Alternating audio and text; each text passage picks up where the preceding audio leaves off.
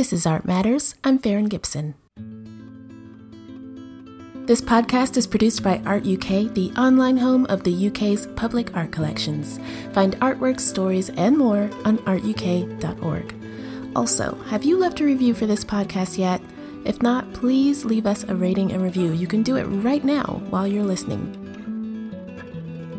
Navigating 2020 has felt exhausting and difficult, but this is not the first time in history the world has faced these types of challenges. There have been many similarities drawn between this year and the 1918 flu pandemic, but there is another year centuries ago that also stands out. In this episode, I spoke to Rebecca Rideal, author of 1666, Plague, War, and Hellfire, to find out what made 1666 such a dramatic year in British history.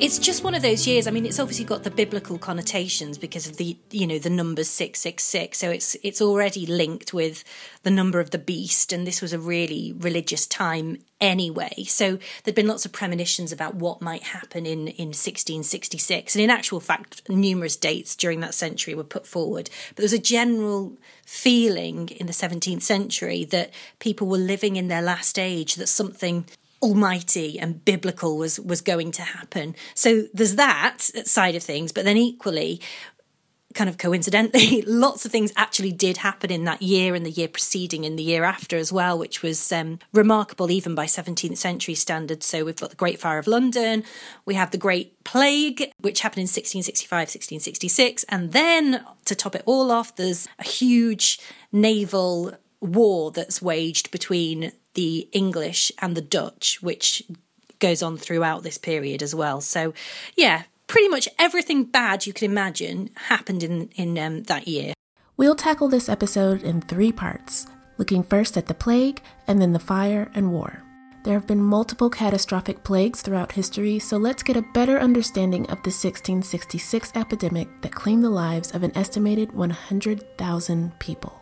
It's called the Great Plague, mainly because it was the last big plague in England. There had been plagues throughout the 17th century, and in actual fact, plague was endemic in society. There were always a few people that died of it almost every year. But in terms of outbreaks, it kind of popped up every 20 to 30 years. There'd been a major outbreak in 1603. And I think during this pandemic that we're living through at the moment, there's been lots of references to how, oh, Shakespeare wrote this, that and the other during the plague. You know, what are you going to do? But that's when they're talking about that, that's the plague they're on about. And then there was another major one in 1625, another major one in the 1630s. And then wham, it returned again in 1665. So the people living in 1665, it was just beyond the reaches of living memory, a major outbreak, but it was still something that they were very aware of, and there were tried and tested methods used to contain it, so quarantine and, you know, things that we're still doing today actually, but in a much kind of crueler, harsher way. I mean, we wouldn't get people being flogged for leaving their homes today, but that's what was happening in the 17th century. An illustration by John Dunstall shows a grid of 9 images of life in London during the 1665-66 plague. The top left scene shows a room with multiple sick patients on beds and another patient lying on a bedroll near a coffin on the floor. Several other scenes indicate a mass exodus from the city of London, where citizens attempted to leave by foot, wagon, and boat. The image communicates the severity of the situation at the time and the desperation with which citizens were trying to navigate the challenges of the epidemic. If just someone in your household got the plague, your whole house would be shut up and you'd be quarantined for 40 days.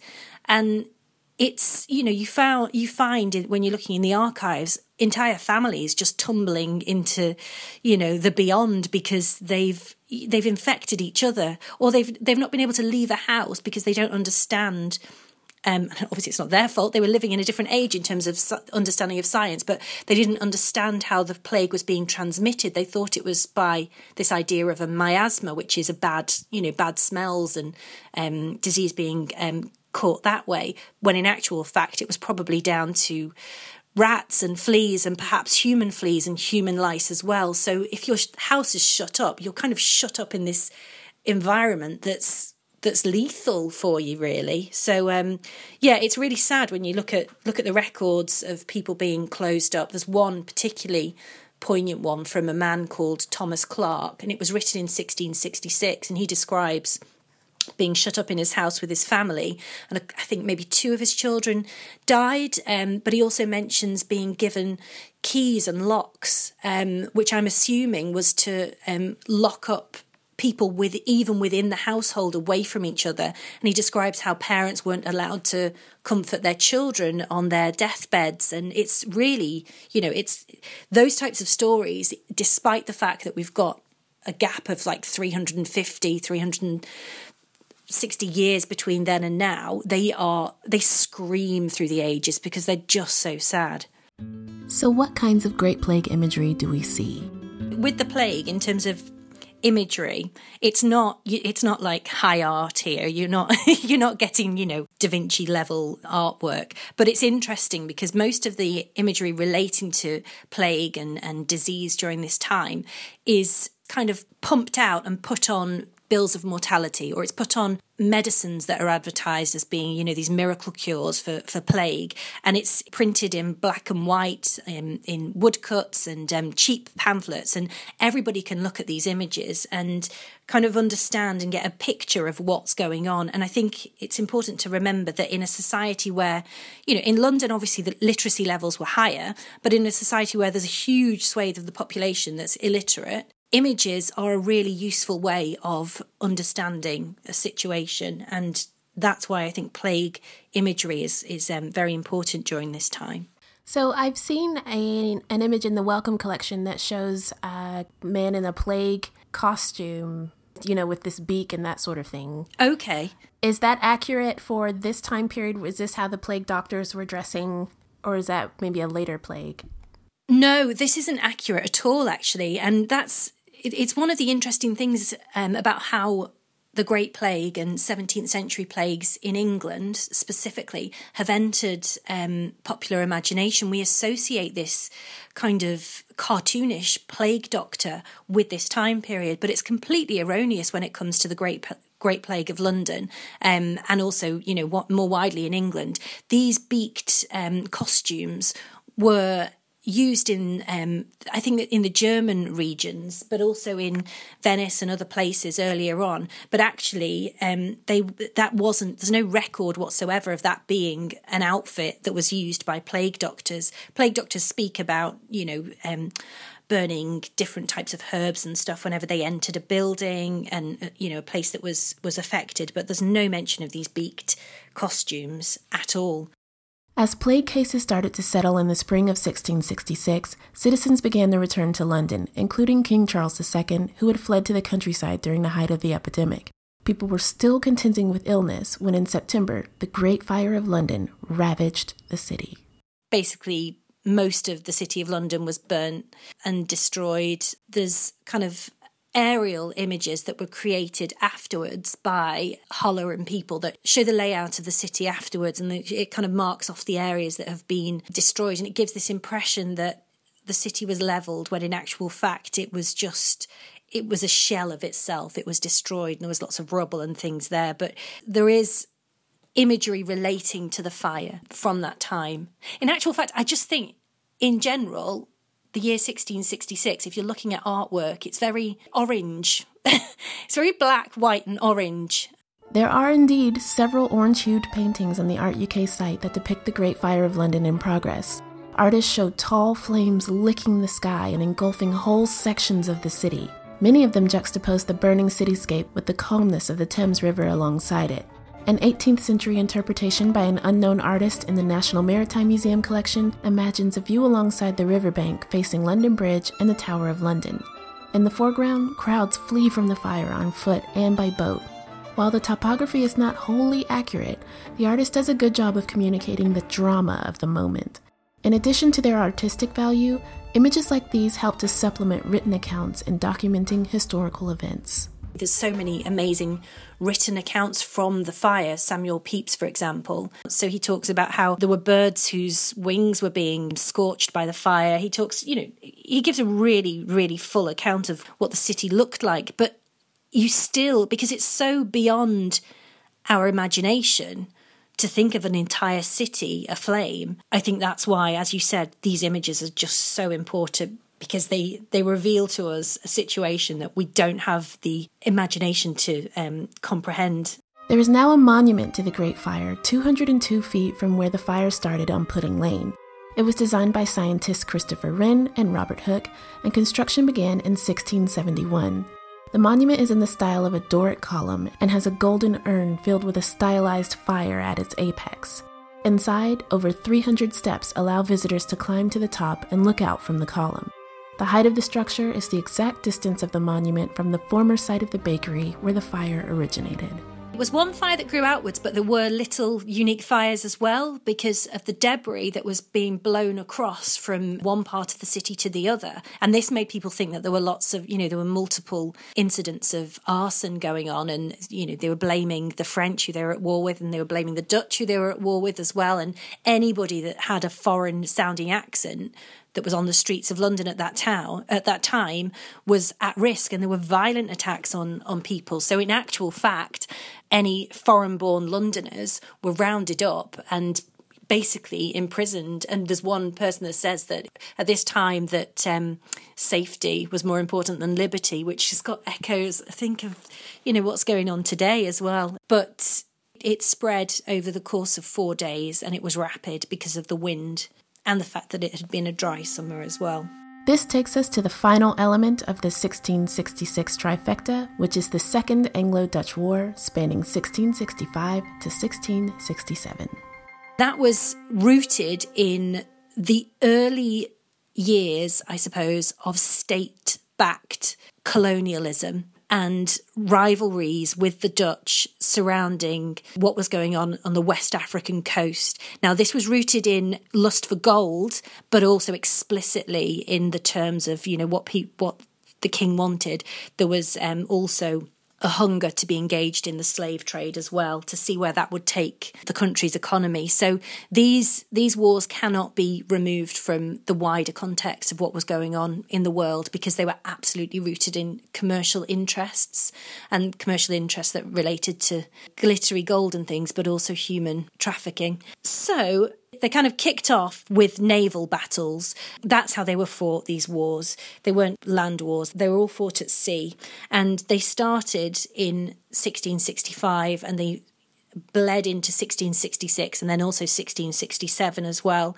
And there were key battles that took place. And what's interesting to me about these battles is that when they were being waged, both sides, predominantly the Dutch, to be honest, but they commissioned artists to go with the ships to take drafts of the scenes of battle so they could then go back home and paint propaganda images to commemorate great victories and successes and things. And I don't know enough about the history of maritime art to give a full answer to this, but I get the sense that this is a novel development, and there were a few key players that were involved in creating these live action etches and sketches and drafts of battle scenes.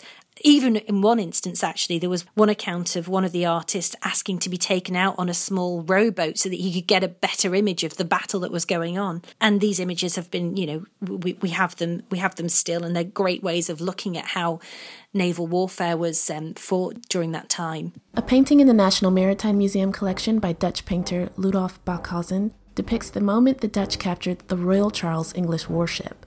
Hailed at the time as one of the finest in the English Navy, the ship is shown surrounded by a Dutch fleet ahead of being brought to Holland and dry docked as a tourist attraction.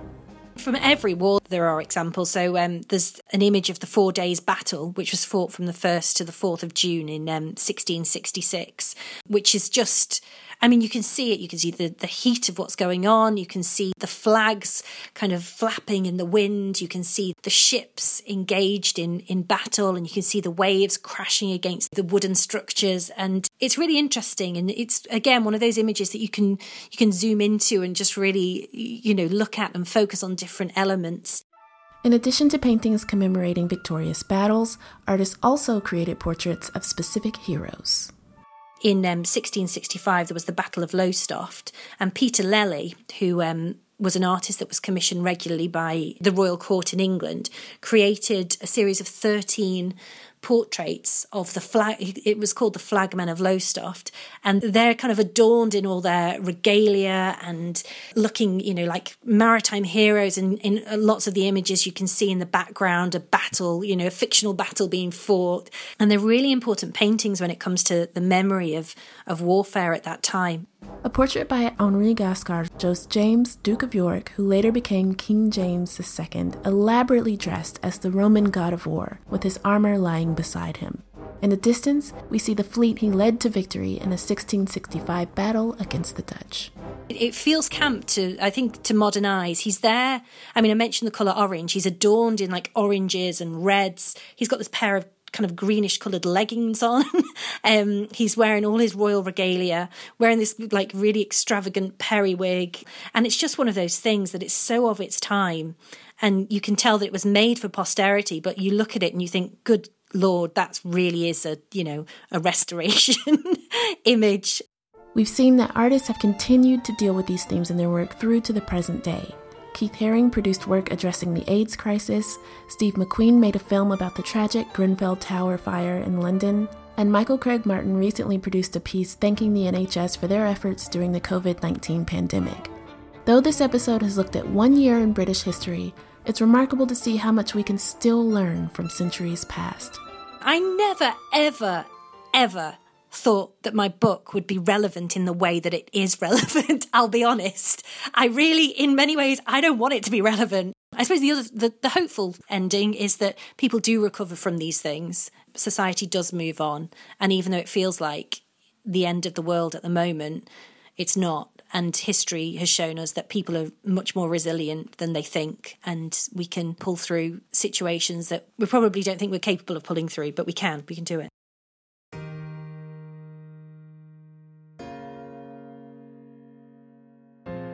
Many thanks to Rebecca Rideal for talking us through such a roller coaster of a year. You can find images relating to our discussion over on artuk.org, and you can hear more from Rebecca on her podcast, Killing Time. I was recently a guest on an episode discussing Caravaggio and murder, so do have a listen. As always, thanks for tuning in, and please join us again next time.